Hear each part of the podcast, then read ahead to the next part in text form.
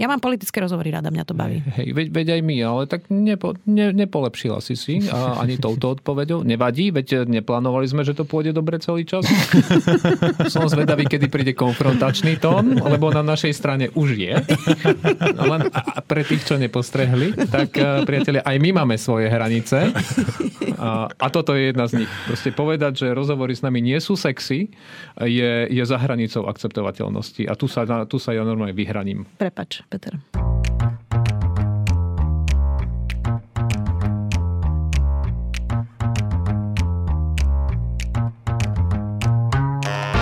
Počúvate podcast Daj na to, moje meno je Mišo Adam a oproti mne sedí ako vždy Peter Bátor. Peter, ahoj. Ahojte všetci. A dnes je tu s nami aj vzácna hostka, novinárka Zuzana Kovačič-Hanzelová. Zuzana, vítaj. Ďakujem veľmi pekne za pozvanie. No, máme tu hostku a máme tu niekoho, kto je profesionál v tomto obore, ktorý robíme ako robíme. A keby ste nás videli, čo nás nevidíte, tak by ste to vedeli veľmi rýchlo rozoznať, pretože sme tu traja ľudia, sedíme tu za tromi mikrofónmi, ale iba jedna osoba má na hlave sluchadla, a, lebo, lebo profesionáli to natáčajú tak, že oni majú sluchadla, aby si neskakali do reči okrem iného. My s Michalom sluchadla nemáme. Aj to vidno, že aký veľký rozdiel medzi nami tu je dnes okolo stola. Podľa mňa to robíte výborne, ja váš podcast počúvam. Aj som ho viackrát už odporúčala a podľa mňa ho robíte najlepšie zo všetkých podcastov štátnej správy alebo teda nejakej takejto služby. No ty a koľko ich sú dva, nie? Nie, veľa ich je, to by si sa čudoval. To všetko má My z toho že sme jediní. No ale nevadí. Ale mám ja, mám ja Zuzana, môžeme týmto aj, aj hneď začať. Vlastne, ty si host, ktorý... Hostka. Uh, pre mňa si aj host. Uh-huh. Vieš, my nerozlišujeme. My, my sme za rovnoprávnosť, proste hosti a, a hostka a každý je dobrý. A týmto som, toto som chcel povedať na začiatok a, otočme list a vlastne a ďakujeme vám pekne, že, sme, že ste nás dnes počúvali. Chcel som povedať, že si človek, to je výborné, vidíš, ako som sa tomu vyhol? Veľmi dobre. Ešte, že človek nemá, nemá ženskú túto, e, chcel som povedať, nemá ženskú tvár, ale vlastne, že nemá ženskú formu. Dnes nám ide úvod. Rod, to slovo, ktoré hľadáš je rod. Rod, Neviem, ako sa to píše, ale, ale dáva mi to zmysel ty máš vzťah k nám, alebo osobitne ku mne, že ďaleko hlbší ako len tento podcast, alebo možno, že pár, pár týždňov, čo by sme sa mohli poznať. Ja. Ty si človek, ktorý, keď som ja s mojimi kolegami z kancelárie prezidenta založil môj vtedy úplne uletený Instagram, a ktorý mal asi 200 alebo 300 sledovateľov, vlastne všetkých ľudí, ktorých sme poznali dokopy, všetci, ktorí sme to robili, tak za tým je taký príbeh, že jedného dňa len sme otvorili ten Instagram a bolo tam asi, ja neviem, že 2000 alebo 3000 sledovateľov, akože z hodiny na hodinu.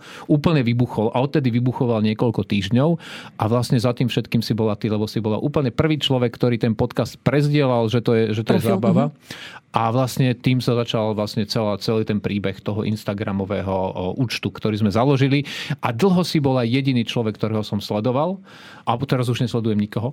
To Prečo? som nechal na... No, to si vysvetlíme niekedy inokedy a niekedy niekde inde. A ja by som bol zvedavý, aj možno aj naši poslucháči Nepoviem. a poslucháčky. Nepoviem. No, dobre, no. Aj sme raz spolu live streamovali, pamätáš u mňa doma? Piekli sme medovníky. Je to tak. Takže, takže so Zuzanou máme akože takýto, že ja osobitne z mojej strany aj taký, že, že, že hĺbší vzťah, lebo ona je prvý človek, ktorý ako som vtedy napísal, jediný človek, ktorý nám veril a daj to, dal to aj verejne najavo. A dnes, po asi koľko, troch, štyroch rokoch, ju máme aj v našom podcaste. Ty jej vďačí, že svoj mediálny úspech. Mm-hmm. Presne, aj neúspechy.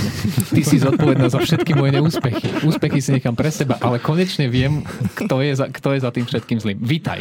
Ďakujem veľmi pekne. S Michalom som sa skamarátila včera teda len, ale dobre, nie? Tak to, to hovoríš ty. Um, nie, nie, jasné. Um, my sme veľmi radi, že si tu, lebo máme že veľa vecí, o ktorých by sme sa chceli rozprávať. A keď už Peter vlastne načal tie sociálne siete a, a internet, tak toto je možno jedna prvá z nich a možno po tom odľahčenom úvode a taká... Aký taká, odľahčený? Jaj, no. Nebol odťažitý, bol odľahčený. A v každom prípade možno taká, taká ťažšia téma, ale Všade sa na nás valí teraz, že veľa zlých správ mm-hmm. z mhm. internetu, na sociálnych sieťach, akože čo sa deje na Ukrajine, čo sa deje na Blízkom východe, stále nejaké nešťastie, klimatické katastrofy.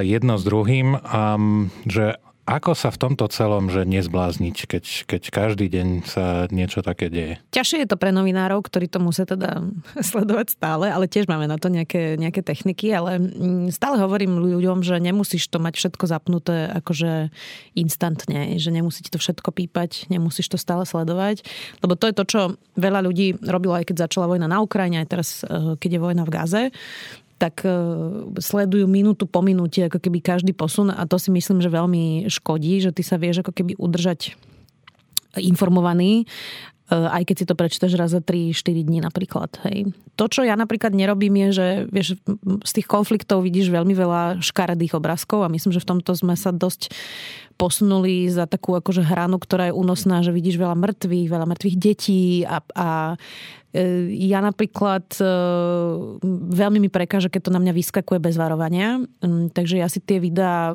nepozerám napríklad, lebo nepotrebujem vidieť mŕtvoly na to, aby som rozumela, že tam je veľa mŕtvych ľudí. Mm, a ak je to niečo, čomu sa úplne nedá vyhnúť, tak sa na to skúsim nejako vždy mentálne pripraviť a pozrieť si to, keď je človek ako keby pripravený. Hej. Že, čiže nevystavovať sa tomu akože neustále 24-7 a, a, a nenechávať si stále tie notifikácie pípať, ale trošku si ich obmedziť a je veľmi veľa newsletterov, ktorý, ktoré vyberú za vás ako keby to podstatné, čo sa deje. E, je to zadarmo, hej, čiže vieš si to subscribenúť, príde ti to na e-mail buď raz týždenne alebo raz denne, to už je jedno, akú frekvenciu vlastne chceš. A to si myslím, že je taký zdravý štýl, ako si to zachovať, lebo potom sa veľakrát stane, že ľudia sú tak vyčerpaní, že to prestanú sledovať úplne. A Ako to... často čítaš správy? Ja ich čítam stále, lebo to je môj job. Hej? Čiže ja vlastne tie notifikácie mám. Eh, ale napríklad tá Gaza je pre mňa teraz tak eh, citlivá vec, že to si napríklad, to, to nemusím úplne podrobne sledovať pre svoju prácu a vypla som si všetky tieto notifikácie. Raz za týždeň si prečítam, že čo sa tam približne deje, alebo si o tom vypočujem nejaký podcast, ale to si napríklad dávkujem, lebo to je pre mňa veľmi ťažké. Ako keby je to tam dosť brutálne, je tam veľmi veľa obetí, tak, tak to napríklad nie.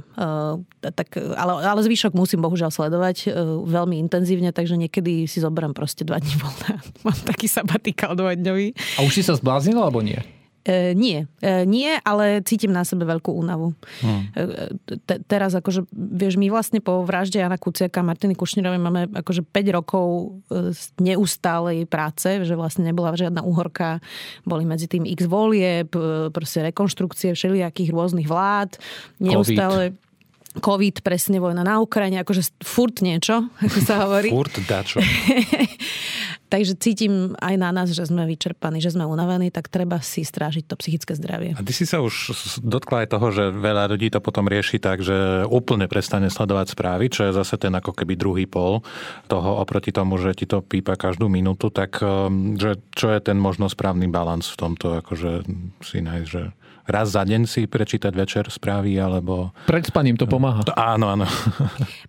Závisí od teba, podľa mňa osobne, hej, že každý znese iný level, hej, že čiže môžeš mať napríklad uh, tie newslettery, ktoré ti raz za týždeň zhrnú, uh-huh. môžeš mať newsletter, ktorý každé ráno ti pošle nejaký briefing, ktorý ti to povie, môžeš mať aj večerný, keď sa na to cítiš, že si to chceš pred spánkom uh, pozrieť, alebo si môžeš večer zapnúť správy, hej, to je old school, uh, ale, ale tie správy ti ako zhrnú... To ako myslíš od old school? No, že je to proste, my sme dlho nemali káblovku napríklad doma, hej, čiže ani som si tie správy nevedela akože pustiť, ale teraz už máme, lebo môj muž pozerá veľa telku, tak uh, on, on si ju kúpil, ale, ale že vieš si to proste, vieš si pustiť správy na Markíze. To je pekné povedať o svojom manželovi, že on si kúpil telku. Nie, že kúpili sme si, hej, alebo že, že kúpil nám, ale on si kúpil telku. Akože ty si ju pozeraj. Ja káblovku nepozerám, takže hej. kúpil sebe tú káblovku. On pozera televízor. On je old school. Pekne. Ja som bol zvedavý, čo to znamená old school, vieš, pretože my nič, ja niečo tam newsletter. No, tak ale to nemusí byť len newsletter, podcasty, vieš, ako keby, že, že ja už si nepúšťam káblovku, ja už si vyberiem, čo chcem počuť alebo vidieť, uh-huh. hej. Mhm. Tak v tomto zmysle som myslela od school, hej, je to také tradičné médium, ale, ale vieš si proste subscribe do newsletter, vieš si prečítať nejaké súhrny a to je podľa mňa zdravý spôsob a ak to nechceš sledovať denne, tak si to prečítaj raz týždenne, je to úplne OK. Dokonca si myslím, že aj keď to nezaujíma raz týždenne, je lepšie si to prečítať aspoň raz za mesiace, lebo podľa mňa ten druhý extrém, keď to vôbec nesleduješ, presne nahráva akože jednak polarizácii, aj tomu, že teda vlastne podľa mňa je dobré byť aktívny občan a budovať hmm. demokraciu a vedieť, čo sa vo svete a okolo teba deje, hej, že nie, nie je úplne optimálne e, proste sa od toho úplne odstrihnúť. Lebo čítať proste uzavreté skupiny všelijaké akože dezinformačné na internete, e, osobitne na Facebooku napríklad. Hej. A, a tváriť sa, že vlastne čítam správy a toto je to akože čo má byť. A tým sa dostávame k, možno k ďalšiemu rozmeru toho, toho problému celého, lebo dnes môžeme byť eh, presítení nielen, nielen tou negativitou z toho, čo sa všetko deje, ale aj z hejtu, ktorý presne na sociálnych sieťach obzvlášť vzniká. A ty s týmto máš akože veľmi dlhú a intenzívnu skúsenosť. Mm. Ty si bola jedna z takých akože možno prvých e, verejne známych profilov na Facebooku, potom na Instagrame, ktorý, ktorý otváral kontroverzné témy a, a, a nebal sa vyhraniť a, a, a to vlastne ti prinieslo strašne veľa hejtu. A tam je niekoľko otázok, ktoré ja by som sa ťa chcel spýtať. Prvá je, že ty veľmi dlho si tie diskusie pod svojimi statusmi vôbec nemoderovala. Nechala si tam proste každého povedať si, čo chce, alebo niekedy aj vyliať tam kopu škaredých vecí. Dušu. Akože, dušu. No. akože vieš čo, ke, takto, že keď som mala statusy o vylúčených komunitách, tak to som premazávala, keď tam niekto ich posielal mm. do plynu alebo tak, tak to som akože každý večer prebehla a tie som proste ban, blok mázať, hej. Ale to, čo sa tam ako keby vytvorilo časom, bolo, že vlastne tí, tí ľudia, ktorí ma sledovali, to moderovali ako keby za mňa, hej. Že vlastne tam sa vždy vytvorila skupina, keď tam prišiel nejaký takýto človek, veľmi často tam boli nájazdy pravicových extrémistov alebo proste nejakých náckov, hej. Um, tak, tak tí normálni ľudia to tam ako keby celkom eh, dobre manažovali, čiže v tomto sa mi to osvedčilo, ale potom to začalo byť tak strašne intenzívne, myslím, že tomu veľmi prospela aj tá pandémia, keď ľudia boli extrémne frustrovaní, báli sa, vieš, ten strach v tebe koncentruje, ako keby to najhoršie, boli všetci zatvorení doma a vtedy sa to veľmi, veľmi zhoršilo, tak to som potom obmedzila iba na ľudí, že ktorých hmm. mám vo, vo friendliste, myslím. A potom som úplne odišla, lebo, lebo ja som mala teda po covide tiež veľmi ťažké obdobie a dostala som úzkosti a som si povedala, že mi to tak veľmi škodí, že, že to nie som ochotná vlastne sa Si sama začala písať nenavisné komentáre. Vytvorila asi 10 e, profilov rôznych pod falošnými menami. Potom, čo začala mazať vlastné príspevky, akože na Facebooku si povedala, a dosť, akože toto to nie je cesta. Tiež je to jeden z zaujímavých prístupov k psychohygiene. nie sa od toho odstrihnúť, ale... E, Priložiť ruku k dielu. Priložiť ruku k dielu. To sa mi páči, jednoducho nie kritizovať a mazať a povedať, a ja vám pomôžem, priatelia. Ja vám ukážem, že to ide, keď sa chce. A lepšie. Hej, no tak potom som úplne odišla vlastne. To už bude druhý rok teraz, čo nie som na Facebooku. Aký je tvoj život bez Facebooku? Vieš čo, prvé dva týždne boli čudné, lebo ten zvyk toho, akože scrolluje, že máš pocit, že ti niečo ujde, akože prvé dva, tri týždne také, že máš pocit, že ti niečo, máš takéto FOMO, vieš. Mm-hmm. A potom máš akože šťastnejší život. Je to strašne zaujímavé. Že napríklad mi to pomohlo mm, trošku lepšie si upratať, že čo je vlastne podstatné v tých témach, lebo je tam strašne veľa takých virtuálnych nejakých sprostostí, ktoré si tam ako vybuchnú a, a je to proste virál, hej.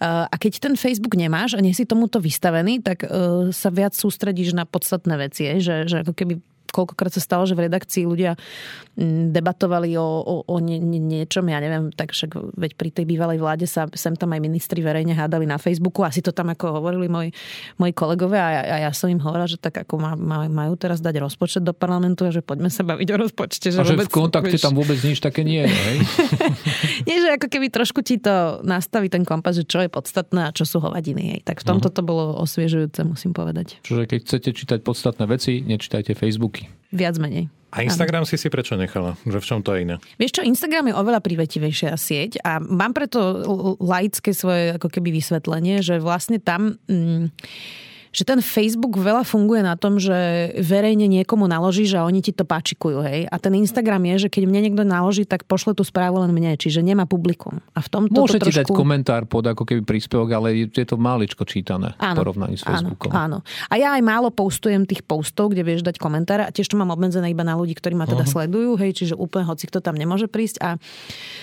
a proste je to oveľa privetivejšie, lebo, lebo keď ste iba sami dvaja v tej konverzácii, tak trošku ubúda z toho exhibicionizmu, ktorý často títo hejteri majú.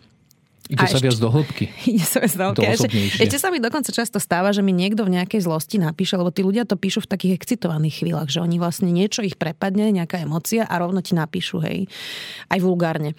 E, a mne sa stáva, že ja, ja teda mám vypnuté notifikácie, čiže ja si to otvorím proste raz za deň alebo koľko a, a e, väčšinou už niekoľko hodín potom, tak ja tým ľuďom iba napíšem, že či sa akože uľavilo, hej. A strašne veľakrát sa mi stáva, že jak im vlastne klesne ten tep a už sa na to pozrú spätne potom nejakými pokojnými očami, tak sa mi ospravedlnia že to mali nejaký poril mysle e, momentálny. Hej? Že... Pardon, to nie vám som chcel. Veronika Ostrihaňovej, ja si vás stále milím. Tá si zaslúži. Nemôžete mi dať na telefón je dobre počuť, že aj takéto veci sa dejú, lebo uh, myslím, že aj, neviem, či to bola Ria Gererová, alebo nejaká iná reportérka z denníka N, teraz, Ria, hej, Ria. Mhm. tak zverejnila nejakú komunikáciu s, um, s pánom, ktorý tam mal pomerne, že dlho tá komunikácia sa rozvíjala, on tam mal čoraz nevhodnejšie návrhy, takže to bol presne opačný príklad toho, že tam sa to možno ešte vie posunúť ďalej. Do osobnejšej roviny. Do osobnejšej roviny. Ale v tomto mám, vieš čo, Michal, ja takú výhodu, že mňa sa veľmi často ľudia boja. Pretože ja mám takú... Čím to je? Úplne jednoducho, že vlastne mňa mediálne vidia len vo veľmi prísnej polohe. Hej? Uh-huh. Že, že ja som ako keby v súkromí pomerne akože milá a taká ako veselá osoba, extrovertná. že ja sa ako s hocikým dám do reči a proste tak, ale že vlastne to, kde ma tí ľudia vidia, je len štúdio, kde ja furt niekoho dodrbávam, hej, ako keby, keď to tak poviem. A že stále, že mám tam takú prísnu hardtalkovú polohu. A, e, a majú ľudia predo mnou rešpekt, čiže myslím, že si ku mne napríklad takýto level úplne dováža. Nadávať mi nadávajú, ale že by mi niekto posielal napríklad holé fotky, to sa mi nestalo. Stávalo sa mi to, keď som bola mlad, mladučka úplne, že, mm. že keď som rob, začínala robiť v televízii a mala som proste 23-24, tak sem tam sa mi to stalo. Uh, ale teraz sa mi toto napríklad nestalo stáva, že nadávajú mi do všeličoho, ale stále majú taký ako trošku rešpekt, že má to nejakú, blbo to znie, ale že má to nejakú ako hranicu ešte stále. No, ja to mám presne naopak, ja mám absolútne milú tvár na vonok, jej ľudia sa so mnou radi rozprávajú a doma som prísny samozrejme. Ja som myslel, že máš to presne naopak a povieš niečo o holých fotkách. Tiež som inak ja, že mi nechodili a už mi chodia. Alebo že si si založil 10 profilov a posielaš ich. Sám sebe. Ale nie, um, ty si to vidíš už... Prepač, to ak... mi nedá, vráťme no. sa k tomu, to mi nedá, že Poď. to už kde musíš byť, v akom, v akom štádiu zúfalstva, keď sám sebe nahé fotky seba posielaš. Akože to je, že... A zase som ich dostal, vieš. A najhoršie je, keď to odošleš a je, že nedoručená. Nedalo mi to, pár, ja som si to predstavil. Je, je, to úplne, to. je to úplne v poriadku, je to lákavá predstava na preskúmanie. Ide po, víkend. Po, poďme, poďme preskúmavať iné veci. Uh, ty si teraz presne povedala dôležitú vec, že teba ľudia často vidia v tej prísnej polohe a, mm. a na tom vlastne aj tá tvoja značka je, je celkom vybudovaná. A že ten, ten formát rozhovorov, ten hardtalkový, to, čo akože možno sa nám spája s tým, s tým, s tým programom na BBC Hardtalk, tak e, to si vyžaduje tiež nejaké mentálne nastavenie toho človeka, ktorý do toho ide, nejaké špecifické zručnosti. A je to aj o tom, že ideš s kožou na trh, že vlastne seba vystavuješ možno a, takým útokom, tým, že si, že si prísna. Takže prečo si sa rozhodla práve takýto ťažký typ žurnalistiky robiť a takto sa vystaviť? Pre, prosím, prečo si zlá na ľudí v práci? Peter vie vždycky to pekne, ele- elegantne zhrnúť. Neučili písať stručne. no dobre. E, vieš čo, mne to je prirodzené. to je tá dobrá, to, toto, toto povedala tá, a, tá pani, ktorá hovorí, že ja som doma tá dobrá, privetivá, usmievavá. Je mi to prirodzené byť zlá.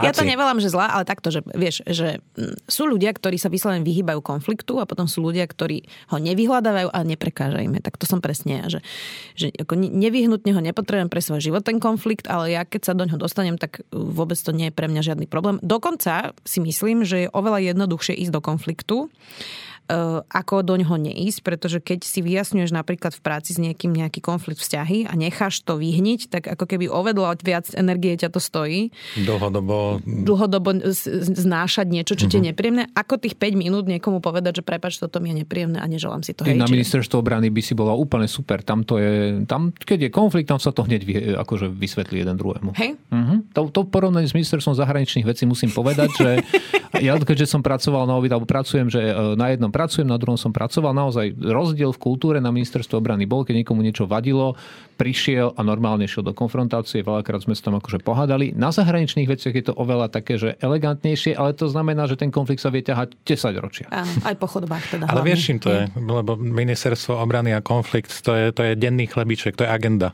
Konflikt je agenda, preto sa ľahšie spracováva. Hej.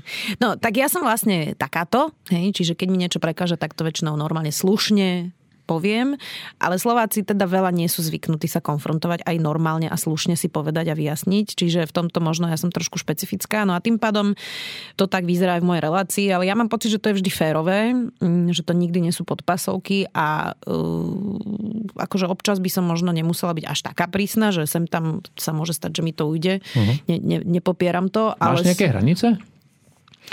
Mám hranice, jasné. Akože sú otázky, ktoré by som sa nikdy neopýtala, ja neviem, Napríklad? na sexuálnu orientáciu, nejaké intimné záležitosti, je, že ako keby to sú také veci, ktoré sa podľa mňa nerobia. Útoky na deti? Útoky na deti, jasné.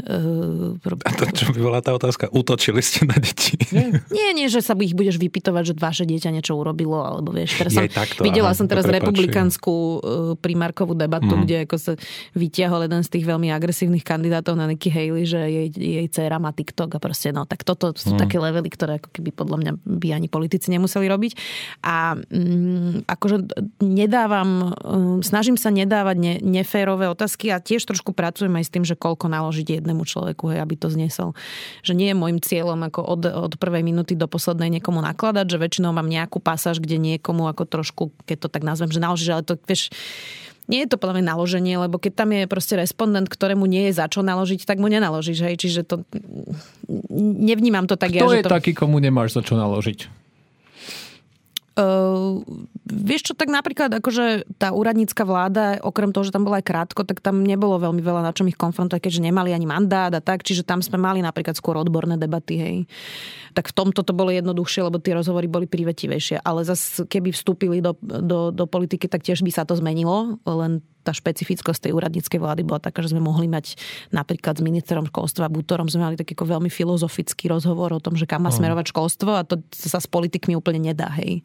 Že tam musíš proste trošku ich konfrontovať s nejakými ich bývalými výrokmi a tak, kdežto ten Butora on predtým v politike nebol, robí celý život v školstve a bola to zaujímavá diskusia o tom, že ako to školstvo nastaviť a či mať školy pre nadané deti alebo mať skôr ten fínsky model, že sú všetci v jednej škole. A proste také filozofické debaty, hej. Čiže v tomto napríklad tá úradnícka vláda pre mňa bola trošku osviežujúca, že to nebolo vlastne také konfrontačné. Ja, no. tam, ja tam počujem jednu vec a to je, že s úradníkmi sa ti rozpráva lepšie ako s politikmi. Nie je to vôbec tak. Ja mám veľmi rada politické oh, rozhovory. Oh, oh, no.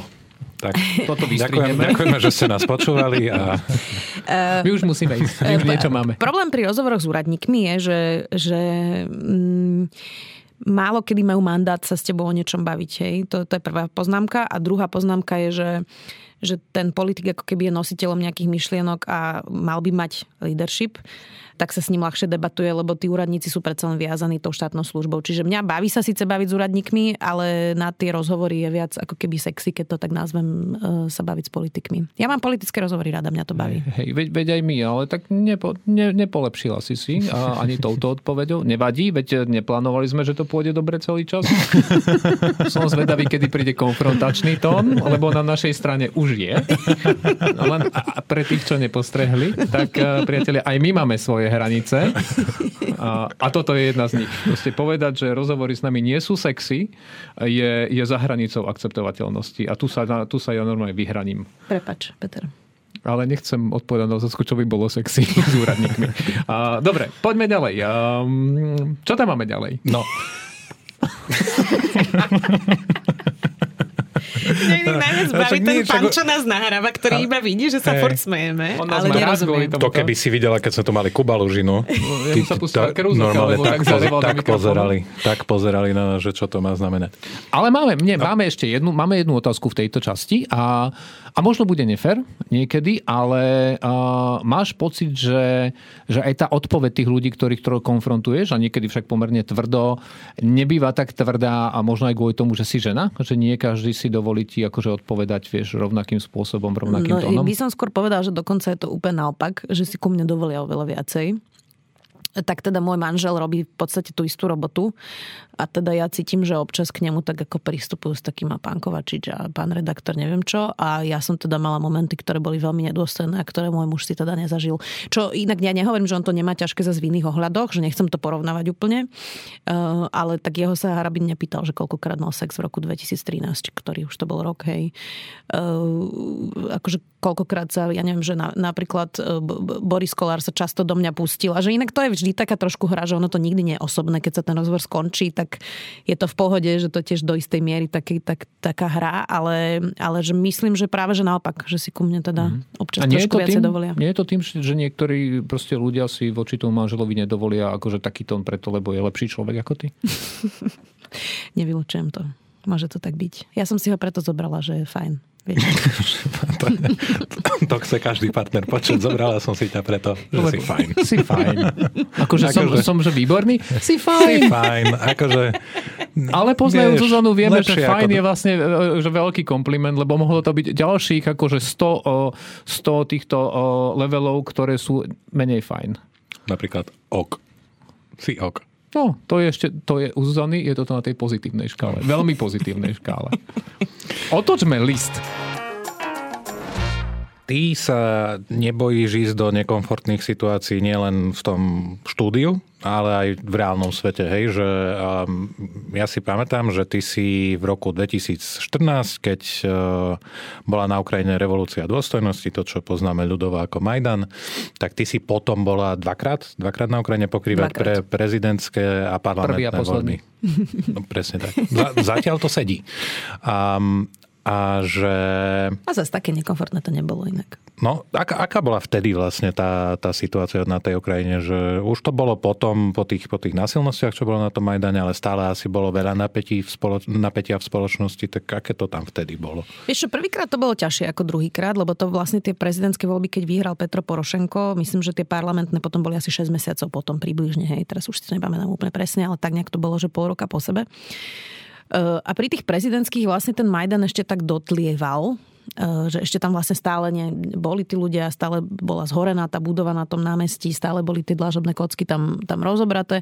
A bolo veľmi zvláštne, že tam bolo veľmi takých veľa uh, milícií, takých jednotiek, ktoré boli nejako svojpomocne polovojenské a uh, vlastne si úplne nevedel, že kto je oficiálne naozaj policajt a vojak a kto vlastne neoficiálne. A nás tam akože 17 krát denne niekto uh, legitimoval, hej, že furt som vlastne niekomu musela ukazovať pás a ja som vôbec nevedela, že vieš, a, a keď si sa ich spýtal, že akože kto to je, tak ich to vlastne veľmi vždy rozhnevalo. Čiže potom už sme sa nepýtali, už sme len ukazovali pasy, lebo oni proste čekovali, či nie sme nejakí ruskí diverzanti, predpokladám. Hej. A keď videli, že zo Slovenska, tak vlastne v pohode nás ako nechali ďalej, ďalej robiť. Ale bol, bola tam veľmi zvláštna atmosféra.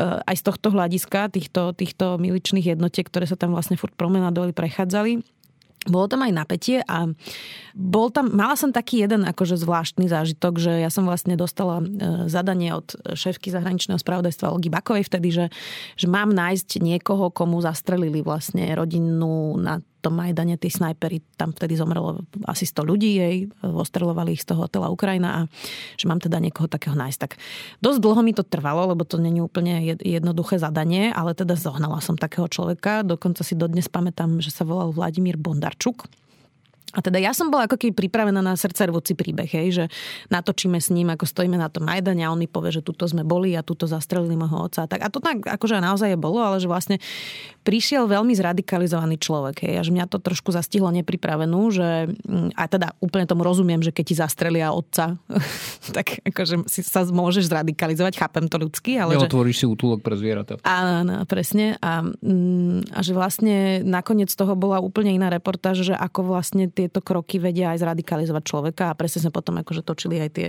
tie milície a proste, že, že táto akože kvázi mm, aj odvratená strana, že, že, že nejaká časť spoločnosti vtedy volila tých extrémistov, aj keď nakoniec sa ne, nepotvrdilo, že by to bola nejaká veľká časť spoločnosti. A bola tam super atmosféra v tom, to bolo veľmi zaujímavé, že mm, ako ich to všetkých strašne spojilo a že zrazu všade boli ukrajinské vlajky a všetci mali tie vyšívanky a v tomto tá uh-huh. nálada na tej Ukrajine bola akože veľmi inšpiratívna a úžasná. Hej, že toto niekedy na Slovensku veľmi chýba, že my e, sa vieme pohádať na úplných sprostostiach a pritom máme 90% vecí spoločných, ale tých 10 si vieme ako furt vykričať.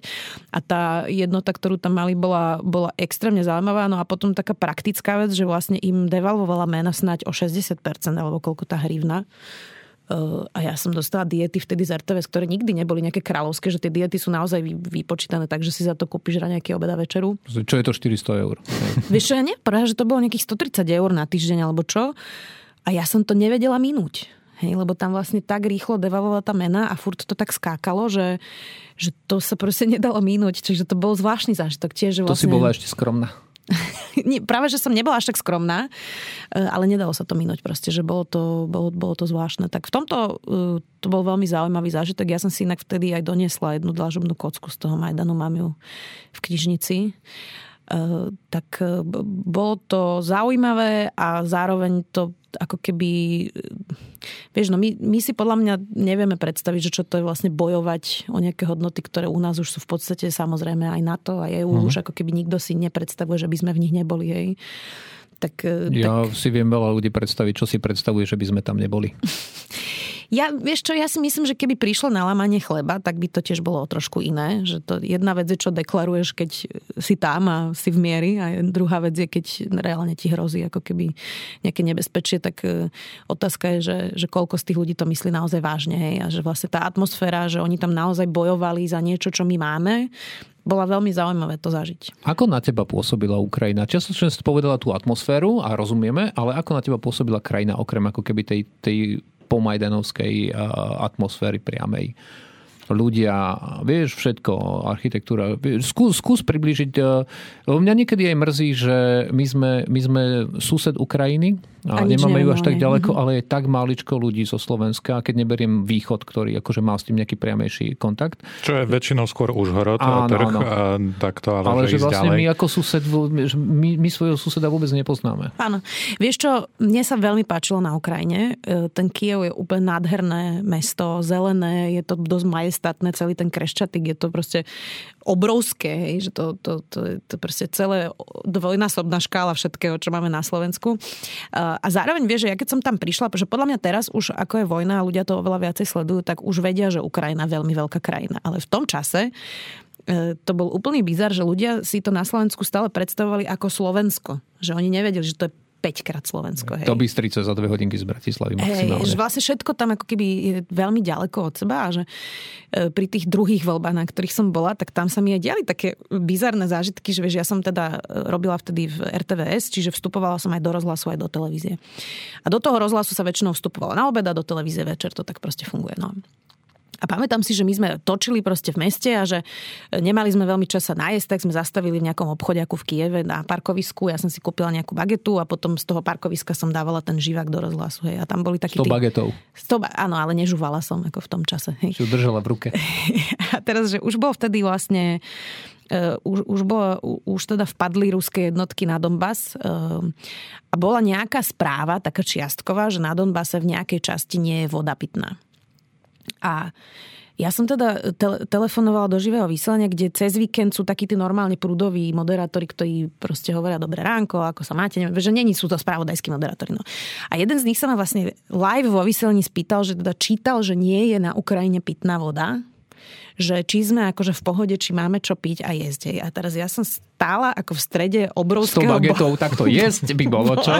mesta, vieš úplne v, v porádečku. Uh, a teraz, vieš no, a teraz zase nepotopíš toho moderátora, že ty si úplný idiot. Hej, no, tak, no, hlavne, keď nie je voda na Ukrajine. to bol taký no. lacnejší, ale nie. Ale... to je, ale to je príbeh nášho života.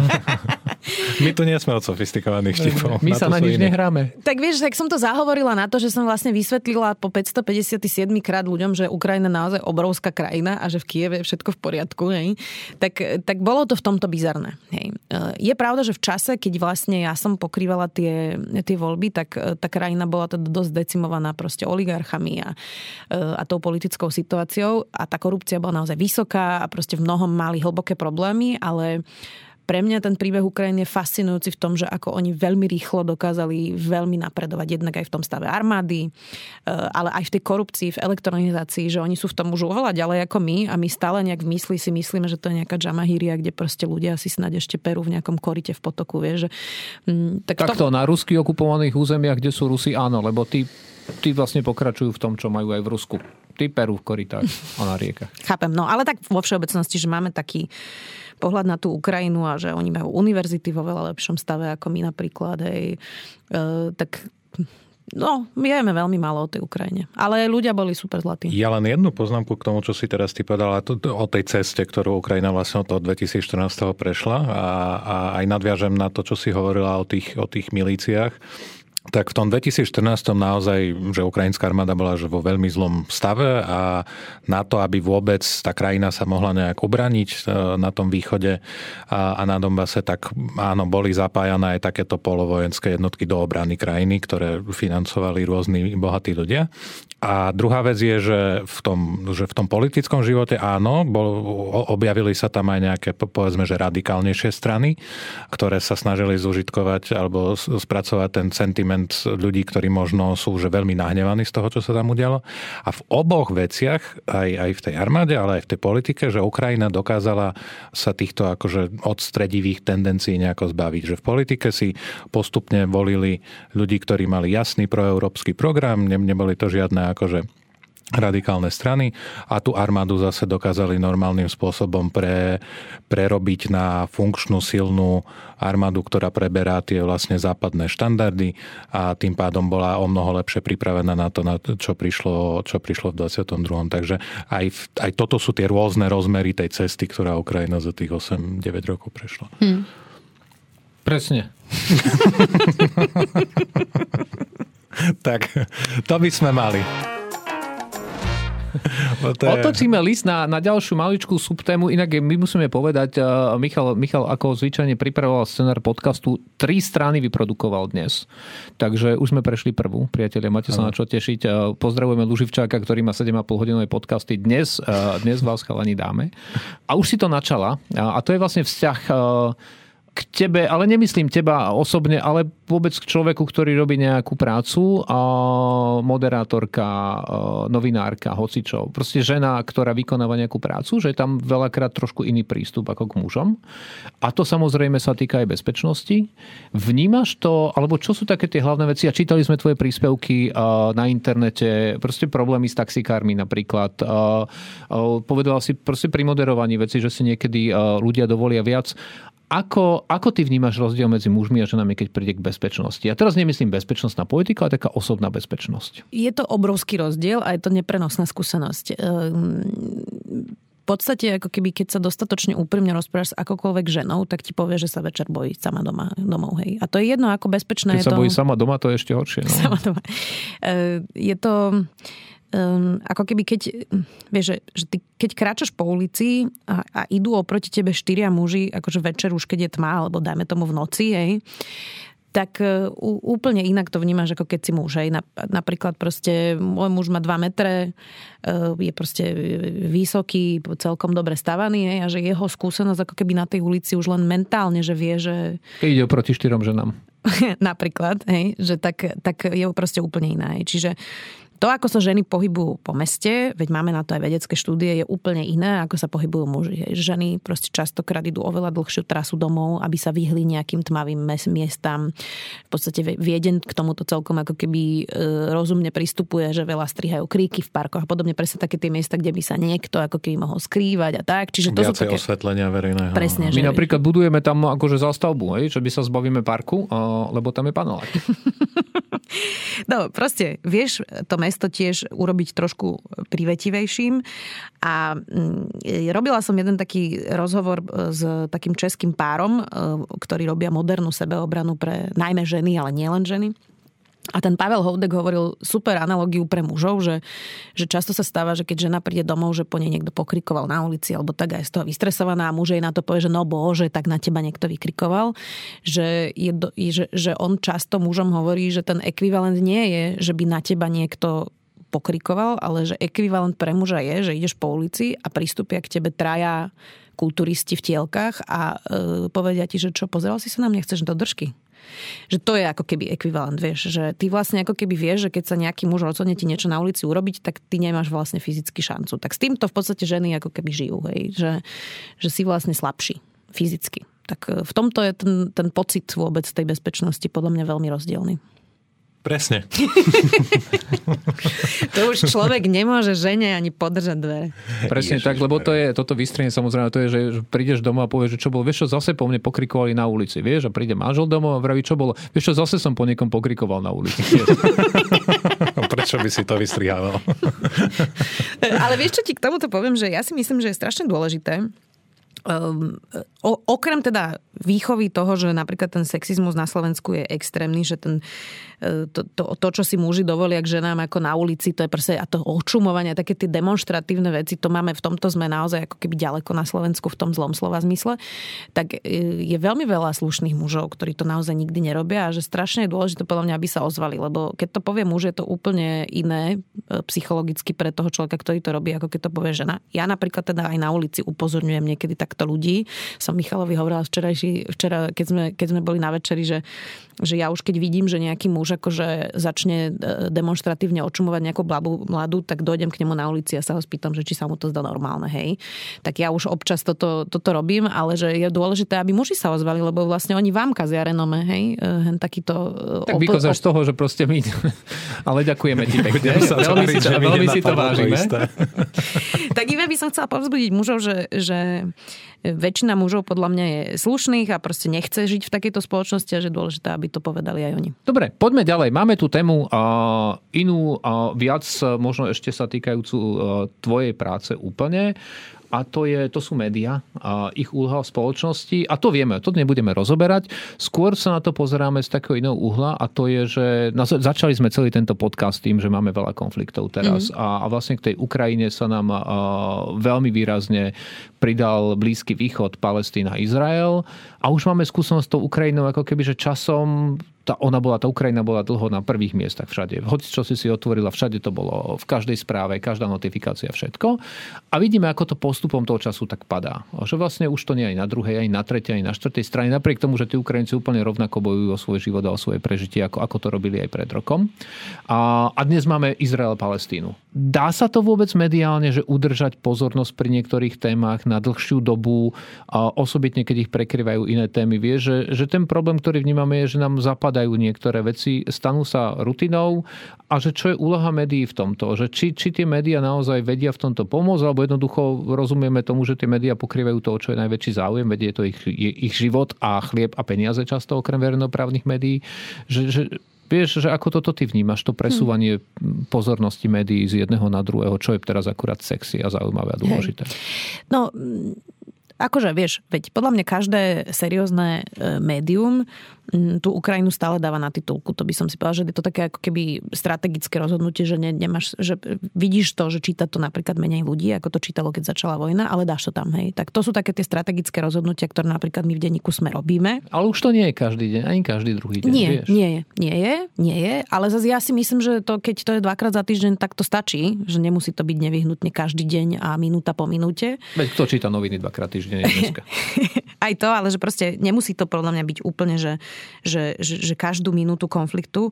Ale teda akože myslím, že v tomto majú mať veľmi veľkú úlohu verejnoprávne médiá, pretože tým nejde ani o peniaze, ani o reklamu mm, a mali by s tým, že, že, že otvárať správy oveľa častejšie, ako otvárajú. Ale že teraz tá Gaza napríklad, to sa mi zdá oveľa komplikovanejšie na, na pokrývanie, lebo to aj je oveľa komplikovanejší konflikt, že nie je to úplne čierno-biele. Teraz to nemyslím v zmysle, že, že vieš, lebo ja, ja som hrozne opatrná pri tomto, lebo tak strašne ľudí veľa ľudí bujačí proste pri tejto téme, že čokoľvek povieš, tak akože schytáš proste brutálne. Slovo bujači sme v tomto, komple- eh, v tomto podcaste ešte nemali priateľ, zapamätajte si ho.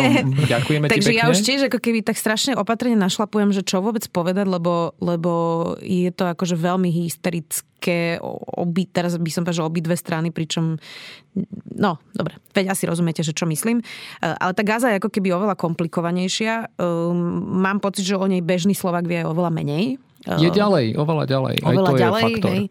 Kultúrne je to ako keby vzdialenejšie, hej. Čiže, čiže v tomto tá Gáza je trošku komplikovanejšia a je to um, aj oveľa nebezpečnejšie byť teraz v Gáze, než byť na Ukrajine, hej. Že kopec novinárov, aj keď tam tiež zomrelo veľa novinárov, ale, ale že, že aj moji kolegovia chodia pravidelne na Ukrajinu a, a, a pokrývajú to fyzicky, že tam sú fyzicky, hej, kdežto do tej Gázy teraz podľa mňa nikto nevyšle človeka akože len tak, hej. Aj že... by sa tam asi nedostal Aj, teraz. možno by sa nedostal, možno aj nejako by sa dostal, lebo videla som, že CNN tam má reportéra teraz. Ale, Aj BBC má tam hej, Ruštyho. ale proste je to extrémne nebezpečné. Hej, že ja, keby som bola šéf-redaktorka, tak ako nepustím do takéhoto A konfliktu chceš byť šéf-redaktorka? No raz určite. A máme titulky. Tak, presne. A konečne budeme v novinách. A Priznala sa v podcaste stále delegácie pri NATO. Chcem byť šéf-redaktorka. Nespýtali sme sa čoho.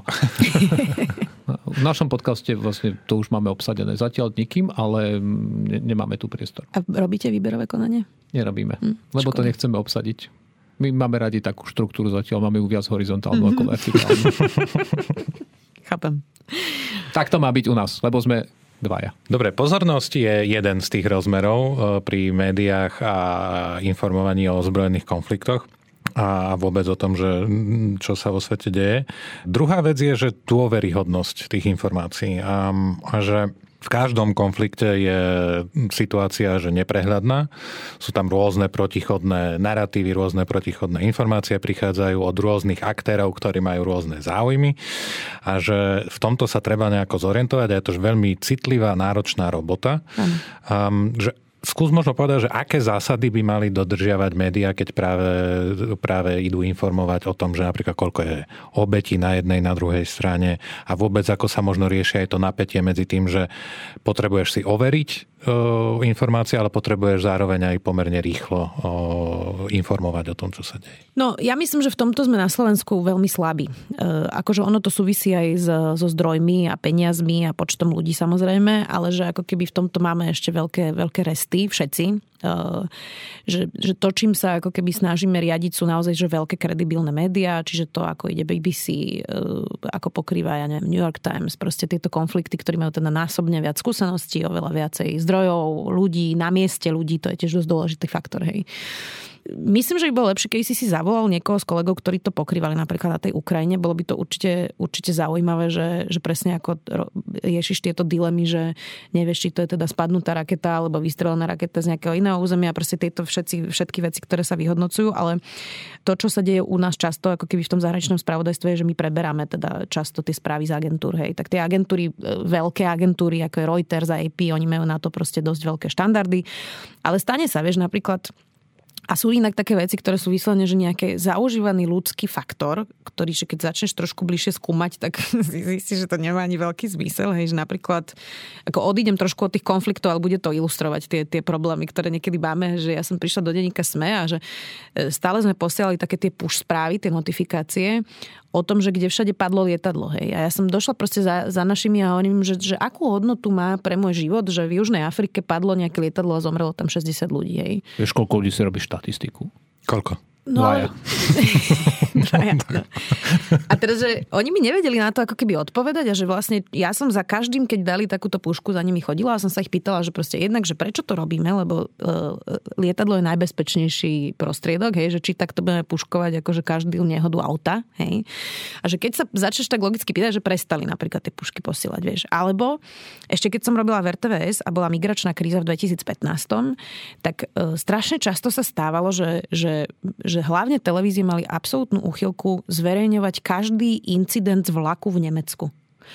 A to boli také čítané krátke správy, že v Nemecku napadol nožom muž proste troch ľudí. Nikto nezomrel, nikomu sa dokopy ako keď nič nestalo, ale bol marockého pôvodu. Hej. Ne, necestujte vlakom v Nemecku. To bola kampaň štváva. A že tiež som sa pýtala, že akú to má hodnotu, aký to má kontext a že proste prečo by sme to mali vysieť, lebo to akurát podporovalo presne také tie nálady, ale že, že nedávalo to proste žiadny spravodajský zmysel. Vieš, čiže občas sa proste stávajú takéto veci a že väčšinou to je len nejaký ľudský faktor niekoho, kto proste, že že keď sa na to začneš dopytovať, tak sa to fixne. Hej? Ja som mal s týmto, aj s touto, Michal, čo si ty otvoril túto tému tej objektivity a rýchlosti a všetko však ako odpovede, však over a rýchlo, aby si to mohol dať do spravodajstva. Jasné, že to Výborné. nie je možné.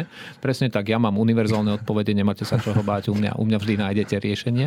Mňa iritovalo dokonca aj, to bola jedna konkrétna vec, všetci si ju pamätáte, to bola tá, to bola tá nemocnica a počet obetí v Gaze a mhm. presne tak, a že to bola raketa odpálená izraelskou stranou. Už podľa tých prvých obrázkov bolo evidentné, že to tak nemohlo byť.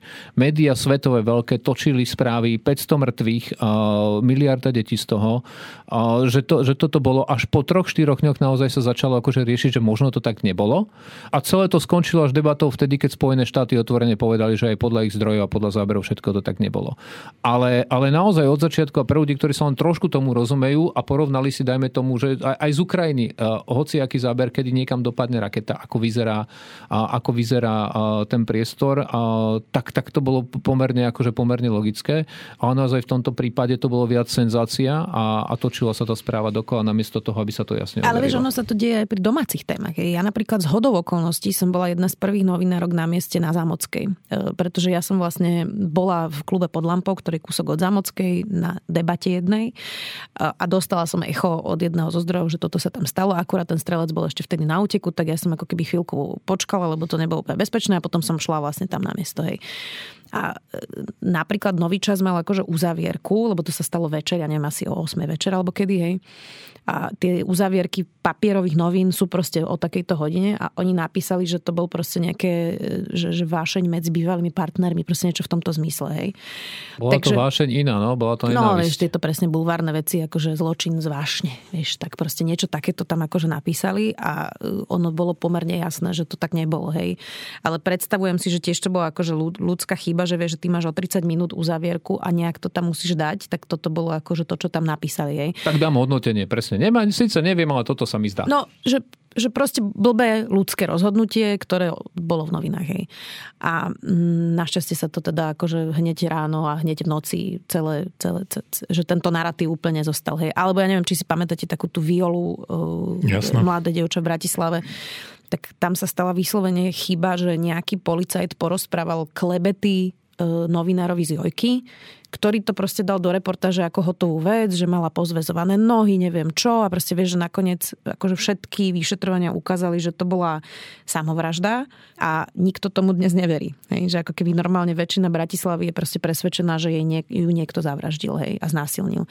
Tak toto sú také veci, že vieš, že proste stanú sa aj takéto chyby, však my sme tiež rôzne médiá s rôznym prístupom, ale to, čo hovoríte, tá časová vec byť prvý, tak to trošku deformuje nám ako keby tieto veci a preto sa stávajú viackrát tie chyby, že ako by sa stávali inokedy. Tam podľa mňa je kľúčová vec, že keď taká chyba sa stane, tak potom musí prísť reflexia e, nejaká, čo v, ako v demokratických krajinách sa deje a, a, a byť prijaté aj nejaké opatrenia, možno nejaké nové zásady, ako, ako s tými informáciami pracovať. Ja som si napríklad všimol, a to bolo presne po tom prípade s tou um, nemocnicou v Gaze, že aj slovenské médiá začali používať uh, um, formulku, že údaje nie je možno nezávisle overiť. Áno, to že... sme robili aj pri vojne na Ukrajine. Hej. A, ale toto, toto zo začiatku chýbalo, hlavne pri tej vojne uh, v Gaze, ktorá teraz je. A už už, je to teraz v každej vlastne spravodajskej správe, je, že Hamas tvrdí, že toľko, toľko ľudí zomrelo. Údaje nie je možné nezávislo hovoriť. Um, Ale takže... je to taká výhovorka. Ale vieš, nemáš čo iné v tej situácii, ako keby urobiť, ako v tom chceš písať, lebo ľudí na mieste nemáš, uh, vieš, tak, uh, že ono zase, vieš, ruka v ruke s tým musí ísť proste nejaké kritické myslenie čitateľa, hej, že nemôžeš vlastne predpokladať, že to, to, ten, kto to číta, je proste úplný idiot, hej, že ja si myslím, že naši čitatelia nie sú hlúpi a že vedia tie veci vyhodnotiť a že musíš rátať s nejakým kritickým myslením toho recipienta, vieš, že nemôže to celé úplne byť na, na pleciach toho média, že keď toto napíšeš, tak ten človek by mal to s tým aj čítať. Hej, že dobre, tak je to jednostranná informácia. Máme tu ešte jednu tému v rámci médií a ich informovaní o konfliktoch, o bezpečnosti a o NATO konkrétne. Najmä po invázii na Ukrajinu začalo, začali aj slovenské médiá o mnoho viacej informovať, čo NATO robí, prečo je dôležité pre našu bezpečnosť a ľudí to aj prirodzene zaujímalo, lebo samozrejme zrazu cítili nejaký pocit nebezpečia. Ale potom to išlo tak trošku aj do úzadia, ale stále je to viacej, hej, ako, sme, ako sme mali kedysi.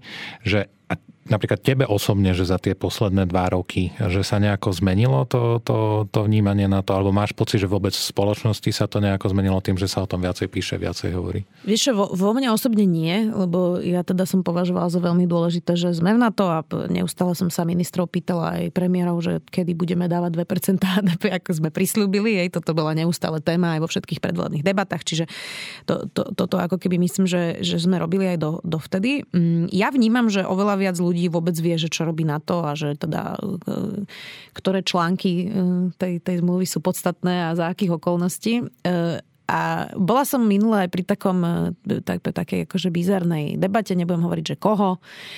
Povedz. Nemôžem to povedať, no, bolo, bolo to mimo záznam, ale boli to hudobníci. Boli to hudobníci s takým úplne nejasným názorom na konflikt na Ukrajine. Pozdravujeme skupinu Gladiátor. Čím si to Miko zaslúžil? Toto, toto som si vymyslel, chcela naozaj toto povedať, sa nezakladá Chcela nezakladá som na to nejako. povedať, že kvalitní hudobníci no. to boli, takže tým sa škrtáme gladiátor. Ale, no. Pozdravujeme iné kafe. Vieš, vieš, ako to dopadlo, keď policajt porozprával nejaké klebety novinárovi z Jojky, tak teraz ty povieš gladiátor a hneď bude zajtra. Okrem toho, že Zuzana sa snaží stať šéf-redaktorkou, nevieme ešte čoho, tak skupina Gladiátor má problematické postoje k vojne na Ukrajine. Ja by som mal takú výzvu na všetkých hudobníkov a aj príslušníkov ozbrojených zložiek, či už to policajti alebo vojaci, prosím vás, neklebete s novinármi. A dajte vedieť, čo si myslíte o vojne na Ukrajine. Nech nie sú zbytočné klebety. No, e, tak proste, mali taký ne, nejasný názor na vojnu na Ukrajine a veľmi veľa takých tých e, proste všelijakých dezinformácií tam akože zaznelo, čo mňa teda dosť dvíhalo zo stoličky, ale že vlastne e, od jednej z týchto osôb tam zaznelo, že ale teda vďaka Bohu, že sme v NATO. Hej. Tak to ma vtedy prekvapilo, vieš, že hoci teda mali pocit, že za to môžu Ukrajinci, tak boli radi, že Slovensko je v NATO. Vieš, tak e, v tomto zmysle možno, možno sme sa posunuli, že aj tí ľudia, ktorí úplne nemajú jasno v tom, že kto tu je agresor a že, že teda, e, že tí Ukrajinci sa naozaj bránia, tak e, mali celkom jasno v tom, že je dobrý nápad, že Slovensko je v NATO. Tak v tomto to asi pomohlo. A ty si sa niečo dozvedela nové za tie posledné, odkedy vojna vypukla na Ukrajine o NATO, keďže sa o ňom viac rozpráva? Mm, vieš čo, ani nie. To, čo mňa... Nepočúva naše podcasty, je toto možné? Nie, počúvam vaše podcasty, tie sú veľmi zaujímavé. Akože to, čo... Čo je člán článok 3. tak to neviem. Na toto by ti vedela odpovedať pásomnica. A ostatné článkonožce napríklad iné. Trvalo mi to pol sekundy dlhšie, ale dobre. Uh, čo ma zaujíma napríklad je ten boj s hybridnými hrozbami. O tom by som sa chcela ako keby oveľa viacej dozvedieť. No, lebo, aj my. Hej, hej že, že to je napríklad vec, ktorú na to veľmi rieši a že, že, že to, to ma fakt zaujíma napríklad. Lebo sa to veľa týka médií napríklad všelijakých. Však Áno, fakt nielen tých štandardných, musím pre povedať, že aj robíš. môjho života napríklad sa to veľmi týka, lebo ja mám tiež nasosnutú na seba akože nejakú časť dezinfoscény a je to súčasť hybridnej hrozby spochybňovať proste aj demokratické médiá, novinárov a novinárky a, a teda ja to dosť zažívam, aj to proste niekedy trošku prežívam, tak, tak aj v tomto zmysle, hej, čiže aj nejako osobne. A nejakú radu, keby si nám dala, že, a teraz to myslíme vážne bez humoru, že, že čo, čo by sme my mohli robiť viac na to, aby sa ona to viac rozprávala a vedelo? Čo by mohla byť tá dobrá forma? Alebo hoci čo, vieš, že z tvojho pohľadu... viacej hovoriť. Hej.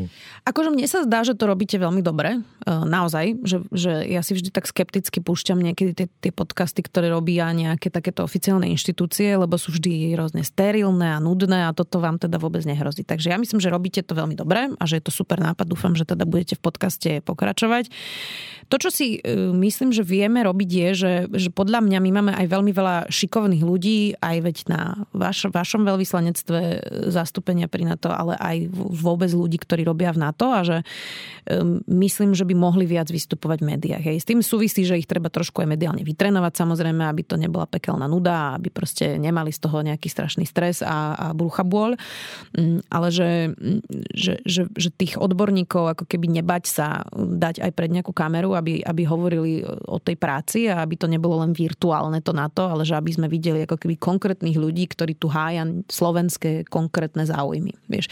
Tak v tomto si myslím, že, že ja napríklad veľmi rada privítam niekoho, kto nejakého šikovného Slováka alebo Slovenku, ktorí tu robia a robia niečo zaujímavé. E, samozrejme o veciach, o ktorých môže hovoriť, tomu rozumiem, že nie všetko môžete, môžete rozprávať a tak v tomto by sme sa mohli zlepšiť, ale to podľa mňa inak platí ako keby nielen pre NATO, ale pre viac inštitúcií, že aj súdcov málo chodí na rozhovory, aj prokurátorov málo chodí na rozhovory, aj ľudí z veľvyslanectiev málo chodí na rozhovory, tak, takže v tomto by sme sa vo všeobecnosti mohli že menej báť hovoriť s médiami a trošku zaujímavo rozprávať o tej práci. Tak toto si viem ešte predstaviť, že by ste pimpli. Keď si spomenula tých ľudí, ktorých naozaj maličko vidno, klasických diplomatov našich, tak je, my sme jedna z mála delegácií pri NATO z tých 31 členských štátov, kde stále si udržiavame, že máme polovicu žien a polovicu mužov. A plus minus, akože vždy každý rok sa to trošku mení, lebo sa stredajú ľudia, ale berúc do úvahy, že máme vlastne celú jednu veľkú časť, kde sú len vojaci, a u nás, tak, e, tak to kompenzujeme potom našimi kolegyňami z ministerstva obrany, ministerstva zahraničných vecí, kde ich máme naozaj podľa mňa aj nepomerne viac ako z iných štátov, takže a bolo by fajn, keby, keby ich tváre sa niekedy objavili aj v médiách. Ale to je odkaz nášmu komunikačnému odboru, že ako pracovať viac s našimi bežnými zamestnancami, aby vedeli chodiť viac do médií a mohli chodiť viac do médií. Ale veľmi často sa stretávam, vieš, to tiež asi súvisí s nejakou mediálnou gramotnosťou ľudí vo všeobecnosti na Slovensku, že oni majú nejakú takú zvláštnu predstavu ľudia, aj keď s bežnými ľuďmi sa rozpráva, že oni keď prídu na rozhovor, že ty to postrihaš do niečoho, čo oni nepovedali, ale že to sa jednak ani nedá. Že na to tu asi budeme mať uh, deepfake. No, deepfake. Nie, vieš čo, nie, lebo to vidíš, že to je postrihané, to je prvá vec. A druhá vec je, že my máme dosť vysoké etické štandardy, že napríklad každý strih musí byť ako označený, že je strih. Hej. Čiže to proste, ja si to neviem predstaviť, že by sa to stalo. Hej. Tak nehovoríme, že u teba, hej, ale No ale oni si to niekedy myslia aj akože o, o mojej relácii, hej, alebo o tom, že ľudia z denníka sme sa prídu niečo spýtať a majú takúto zvláštnu obavu. A mm, zároveň, že tým, že my na školách veľmi neučíme akože vystupovanie, debatovanie, tak, e, tak veľmi veľa ľudí má ako keby strach vôbec nejako verejne rozprávať a, a ten support nejakého mediálneho tréningu je veľmi dôležitý. Čiže e, že v tomto napríklad ja často aj sudcov vyzývam, že je hrozne dôležité, aby že, že, že vyššiu dôveryhodnosť má inštitúcia, keď tí ľudia sú nové nejaké živé hovoriace hlavy, lebo oveľa viac veríš nejakému človeku, ktorého vidíš, ako tomu, že je to nejaká budova. Hej. A Čiže on... hovorí, že by sme mali viac veriť ľuďom ako budovám. áno, áno, oveľa viac. A, mm, a teraz, že, že zase ich ako keby trošku chápem, že, že sa boja prísť, pretože im nikto nepovedal, ako to robiť dobre, alebo aké, akými pravidlami sa... A niekedy je to aj otázka, pri, osobitne pri sudcoch je to aj otázka bezpečnosti. Naozaj málo, málo sudcov, ktorí sú ochotní ísť na kameru a nielen kvôli tomu, že to by si myslím, byť... že je iba výhovorka, Peter. Pretože tie, tie, tí, tí obžalovaní ťa vidia ako sudcu priamo v sieni. Ale tá verejnosť široká nie. Mm, akože ja ti poviem, že toto si myslím, že je úplne prežitok, že v Česku sudcovia ukazujú svoje tváre, nemajú s tým žiadny bezpečnostný problém, sudcovia majú ochranku v momente, ako oni požiadajú, majú ako dosť výsad, výsadné postavenie. Ja si fakt myslím, že toto je len výhovorka. Dobre, na budúce sa budeme rozprávať o bezpečnosti sudcov. Máme ďalšiu tému. Ďalšia téma, ktorej vôbec nerozumieme. Ba si to zavoláme sudcu. Presne. Alebo sudkyňu. Alebo, alebo tak. Ale zostaňme ešte chvíľku pri NATO, uh-huh. alebo veď však máme podkaz aj o NATO a poďme trošku do osobnej rominy tvojej, že vieš, že, že, že tvoj postoj k NATO, ale skôr tak my budeme mať teraz 20 rokov nášho členstva. My môžeme povedať, lebo sme si prečítali, že ty sa svojim vekom netajíš. Nie. Niekde vlastne ty si mala 15 rokov, keď sme vstúpili do NATO. Ano. A vieš, že aká je tvoja emocia k tomuto? Veľmi pozitívna. Vieš čo, ja inak vždy, keď sa rozpráva o NATO, tak uh, si spomeniem na čas e, mečiarizmu, keď, e, keď teda Vladimír Mečiar nechcel, aby Slovensko bolo v NATO. A neviem, či si pamätáte pesničku Elánu. Hej, hej, zlato, pôjdeme do NATO, kúpime si samopaly, bude nám fajn. E, tak to Kúpili bola... sme si samofaly, ja neviem, či je nám fajn. Nie, to mala byť ironická pesnička, lebo jo, Jožo Raš bol proti tomu, aby Slovensko vstúpilo do NATO. Hej. Čiže ja napríklad vždy, keď sa debatuje o NATO, tak ľuďom poviem, že spomente si na pesničku Elánu, že to už, je, to, to už čo bolo, že teda Jožo Raš okrem toho, že podporoval Vladimíra Mečiara, tak ešte aj napísal pesničku proti vstupu do NATO. A dnes teda sa na to pozeráme už trošku inými očami, aj teda ja aj vtedy som sa na to takými očami pozerala, ale e, tak ja si vždy spomeniem na tento Elán, na túto stupidnú pesničku. A je tam niečo v tých 20 rokoch, že čo by ti vyskočilo? Že ja, ja viem, že je to asi ťažké, lebo však nebudíš sa ráno a nepremýšľaš nad na to, a, čo nám je trošku ľúto. A, ale a, vieš, že je niečo za tých 20 rokov, čo ti možno vyskočí, vieš, keď sa povie na to, že jedna, dve veci. Alebo sedem daj, vieš, nech to máš jednoduché. My už sme, vieš, v takom ako oslavnom spomínacom móde, lebo teraz to bude rezonovať s tým, ako sa blíži tento 20. výročie, no tak sa pýtame ľudí na to, že za tých 20 rokov čo je také, na čo sa oplatí spomínať. Tak to ste im mohli dopredu poslať, lebo sa ti priznám, že takto z brucha ti asi neviem úplne povedať. Tak povedz nohy. že... To tiež bolo vysoko vysiace ovocie? Áno, áno, áno. Také zhnitejšie na zemi položené. ľahko Skočil si do neho. Tak. Akože... Mm, Vieš, aj ten zážitok z tej Ukrajiny je pre mňa silný aj v tom, že, že ja som tam vlastne chodila ako obyvateľka krajiny, ktorá vôbec toto už ako dilemu nemusí riešiť. Že, že, že v tomto e, som sa cítila ako totálne privilegovaný človek, že videl si ten ich zápas, kde oni boli naozaj ochotní zomierať za to. Hej, však tam 100 ľudí teda naozaj zastrelili snajpery a mohlo to dopadnúť všelijako. 108. 108 dokonca.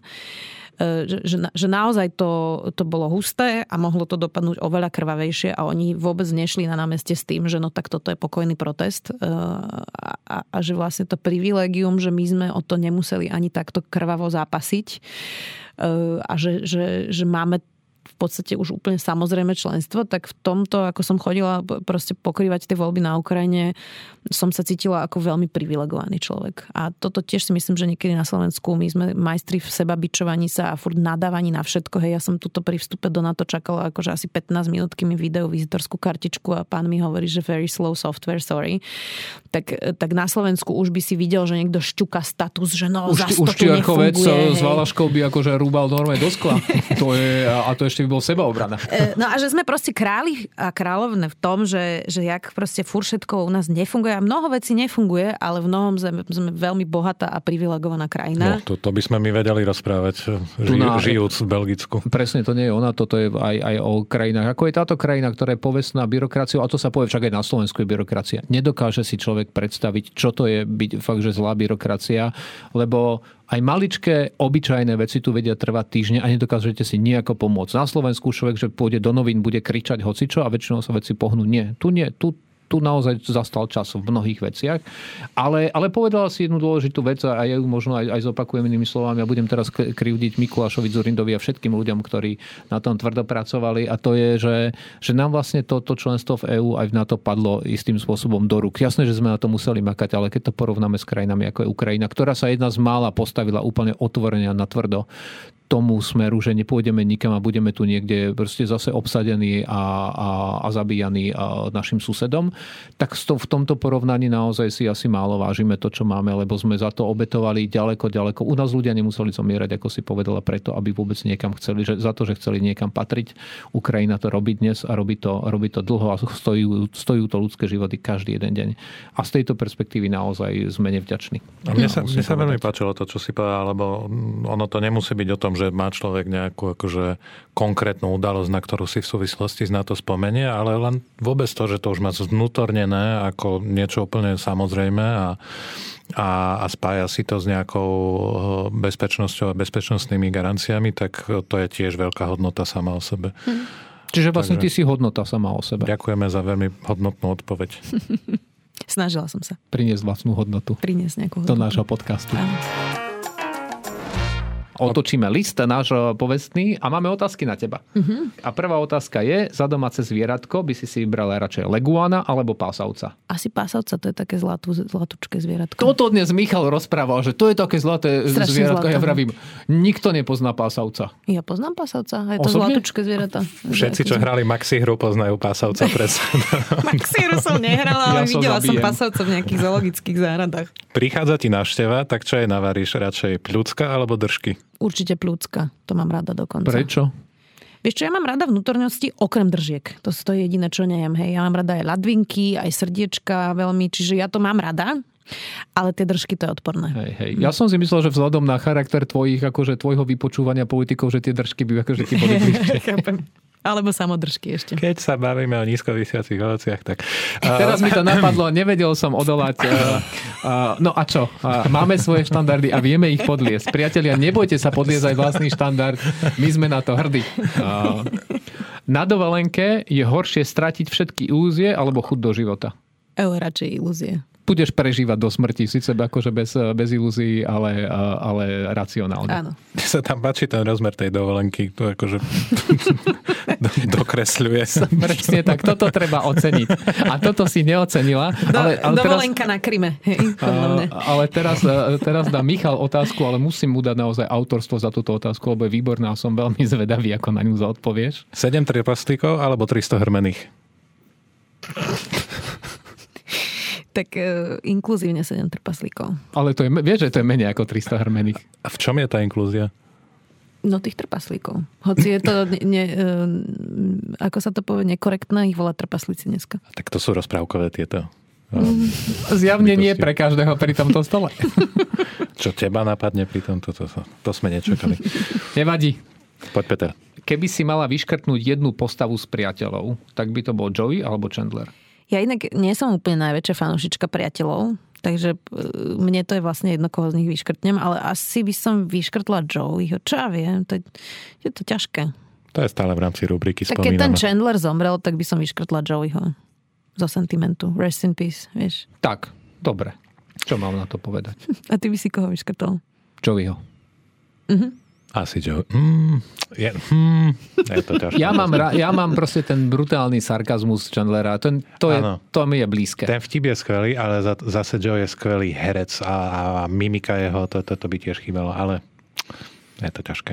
V každom prípade, no, ďalšia otázka. No, no.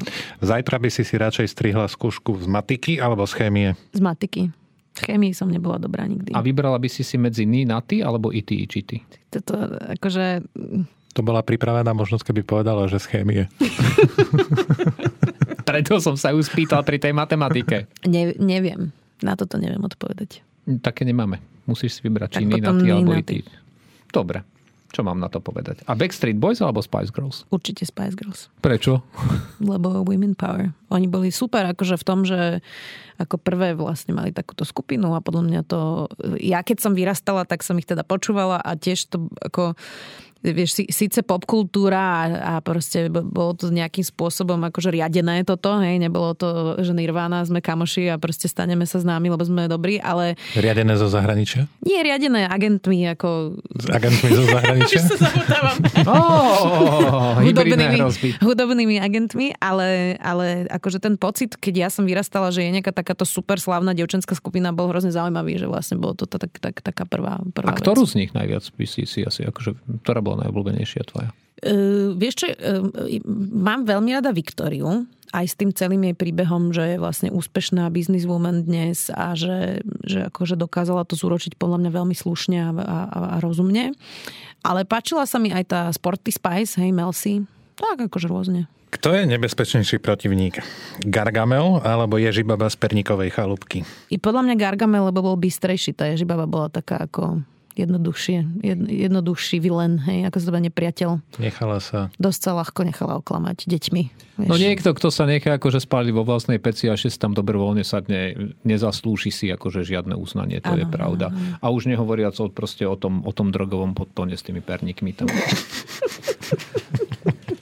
Radšej ťahať osmičky u zubára, tebe, alebo 12 cez víkend v redakcii? Určite 12 cez víkend v redakcii. S tým ja mám rada svoju prácu. A aj svoje zuby. Aj osmičky. Aj osmičky. Aj keď Netrhali vo... mi žiadnu ešte. No, tak vidíš, ťa to čaká. Skôr či neskôr. Myslíš? No jasné. Cez víkendu redakcii. Kolegovia. Prestrich o 60 rokov, vieš, spopolnená a, a jediné, čo po nej zostalo, boli osmičky, ktoré hrkajú v tej urne, vieš. To je... Ale inak e, Nemohol to, to by som, som mala 95, viac. to by bol dobrý vek, keby som sa dožila. Ale veď my ti fandíme. Hej. Aj tvojim osmičkám. Hmm. Michal sa drží za hlavu a neverí. A to sme si ešte hovorili pri príprave, mali sme ešte nejakú inú morbidnú otázku a povedal, nie, morbidné otázky nedávajme, toto neotvárajme. A, takže, priatelia, aspoň viete, že ako veľmi sa držíme toho, na čom sa dohodneme. A to už bol koniec? To je koniec otázok. Ale teraz Urna máme... a osmičky, hej?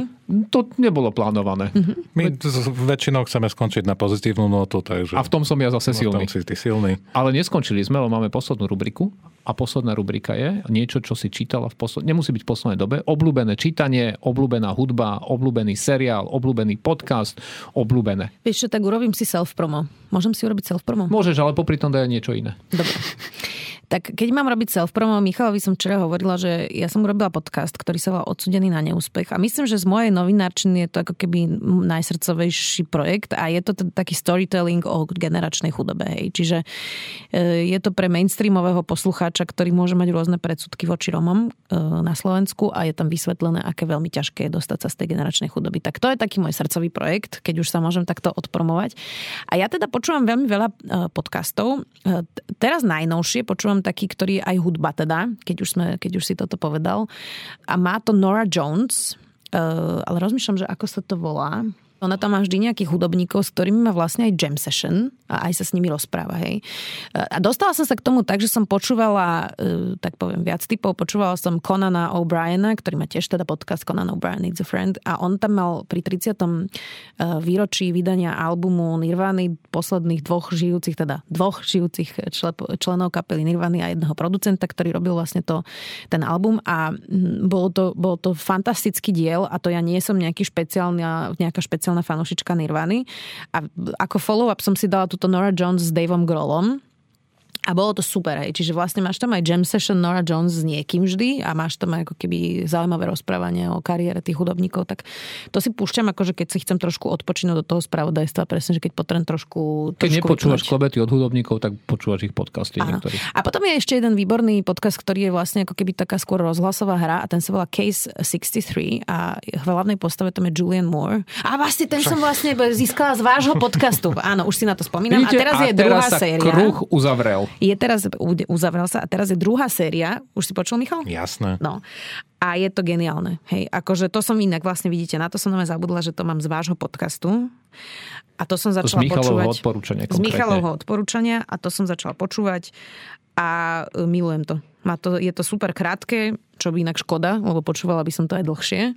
A, a to, to, to som teraz vlastne vypočúvala druhú sériu. Takže a bude to aj super. tretia a tá už bude posledná. Teším sa. No to hovoria teraz. Teším sa. A knižka nejaká? Vieš čo, ja vo všeobecnosti veľmi málo čítam, lebo ja tak strašne musím veľa čítať A niečo z vecí. opice z našej police, alebo niečo také. Uh, ale uh, určite by som odporúčila knižku Kasta od Isabel Wilkerson ktorá je o rasizme a vlastne ako hlbokých koreňoch e, teraz v USA, v Spojených štátoch amerických a že to vlastne ako keby siaha ešte do takých kastových ako keby vecí a, a je to už aj preložené do Slovenčiny vlastne v vydavateľstve Absint. Ja som to čítala teda v angličtine a je to, je to akože super zaujímavá kniha, že ako ten rasizmus vlastne hlboko siaha, že to vlastne vôbec není také jednoduché ani také nedávne, ale že to sú akože fakt e, hlboko zakorenené veci v nás. A seriál alebo film? Uh, môj najobľúbenejší film je Philadelphia s Tomom Hanksom. Uh, myslím, že by to mohlo prospieť Slovensku aj v rámci témy queer ľudí, že teda tiež tam je ešte strašne veľa stereotypov uh, práve o, o homosexuálach, gejoch tak to je môj najobľúbenejší film, ale rozmýšľam, že čo som teraz Seriál také... napríklad niečo z tých novších vecí. Mm. Priateľov neodporúčiš, to nám je jasné. Eh, ja strašne veľa toho pozerám, čiže teraz rozmýšľam, že čo z toho vybrať. Defending Jacob ste videli? To je na Apple TV. Nie. A to je brutálny seriál. To je tak dobre. Akože hrá tam Chris Evans hlavnú postavu a chvíľku ti trvá, že on tam hrá takého prokurátora a chvíľku ti trvá, že on je príliš krásny na to, aby si mu verila, že je prokurátor. Ale potom, keď si na to zvykneš, že... Lebo on naozaj vyzerá jak taký akože Ken, hej, keď sa nad tým zamyslíš. Tak keď toto jeden diel prežije, že je teraz príliš veľký fešák, tak je to, má to... A skončí to a nevieš, čo si máš o tom myslieť. Nebudem viac hovoriť, lebo je to celé postavené na tom akože ten, ten, ten príbeh, ale je to, je to brutálne, to si dajte. Ak chcete nevedieť, čo si o niečo myslíte, dajte si celý seriál, na konci sa vám to splní. No je to také krimi, vieš, čiže je tam zapletka, ktoré krimi a nevieš, či to urobil alebo nie. Toto je ako keby, hej. A na konci vlastne že je, to, to... Také, je to super zábavné, lebo dva diely si myslíš, že urobil, dva diely si myslíš, že á, možno nevinný. A, a to celé je to takto, akože je to taký roller coaster. Ľubím a neľúbim a ľúbim a neľúbim. Tak, presne. Dobre, Týmto by sme to asi zakončili na dnes. Splnilo to vaše očakávania? Nie, ale tak vieš, eh, to je... Eh, veď my, my nevieme byť sklamaní, my sme úradníci. My vieme byť len pozitívne prekvapení. Nevadí, neboli sme dnes. A, ale každopádne sa ti chceme veľmi pekne poďakovať, lebo je, je najintenzívnejšia časť roku a minimálne pre úradníkov, ale viem, že nie len pre úradníkov a pre vás ešte eh, novinárov, ktorí sa venujú politike o to viac. Ale tak si si našla na náš čas, prišla si za nami do Bruselu a to si veľmi vážime. Vážime si každého jedného jedného nášho hostia, ktorý je schopný a ochotný s nami stráviť hociaký čas, lebo vieme, že to robia všetko zadarmo, robia to, robia to pre dobrú vec a robia to aj pre nás konec koncov a pre vás všetkých, ktorí nás počúvate. Takže veľmi pekne ďakujeme Zuzana, že si dnes za nami prišla do Bruselu, do našeho krásneho sídla. To. Ja ďakujem veľmi pekne za pozvanie aj za to, že to robíte, lebo robíte to veľmi dobre a rada vás počúvam. To už štvrtýkrát dnes hovoríš. To... Neveríme, že nás ďalší host pochváli toľkokrát, čo ty. No. A my už vieme, kto to bude. Ale takže ja vieme, že som z fachu, vieš, čiže ja proste to viem oceniť, tie kvality. Tak ty si z fachu, my nie. Ale ďakujeme ti, lebo toto bol najväčší kompliment, lebo ona nás zaradila, ako keby sme boli z jej fachu. No. Tak už ste podcasteri, chalani. No, tu by som bol ešte opatrný. Pozerám na Michala, neukončil to žiadnou bodkou, takže tu je koniec. Koniec. koniec. Ahojte. Ahojte. Michal sa dnes nelúči. Čaute. A už je to naozaj koniec. Dobre, čau. Čaute. you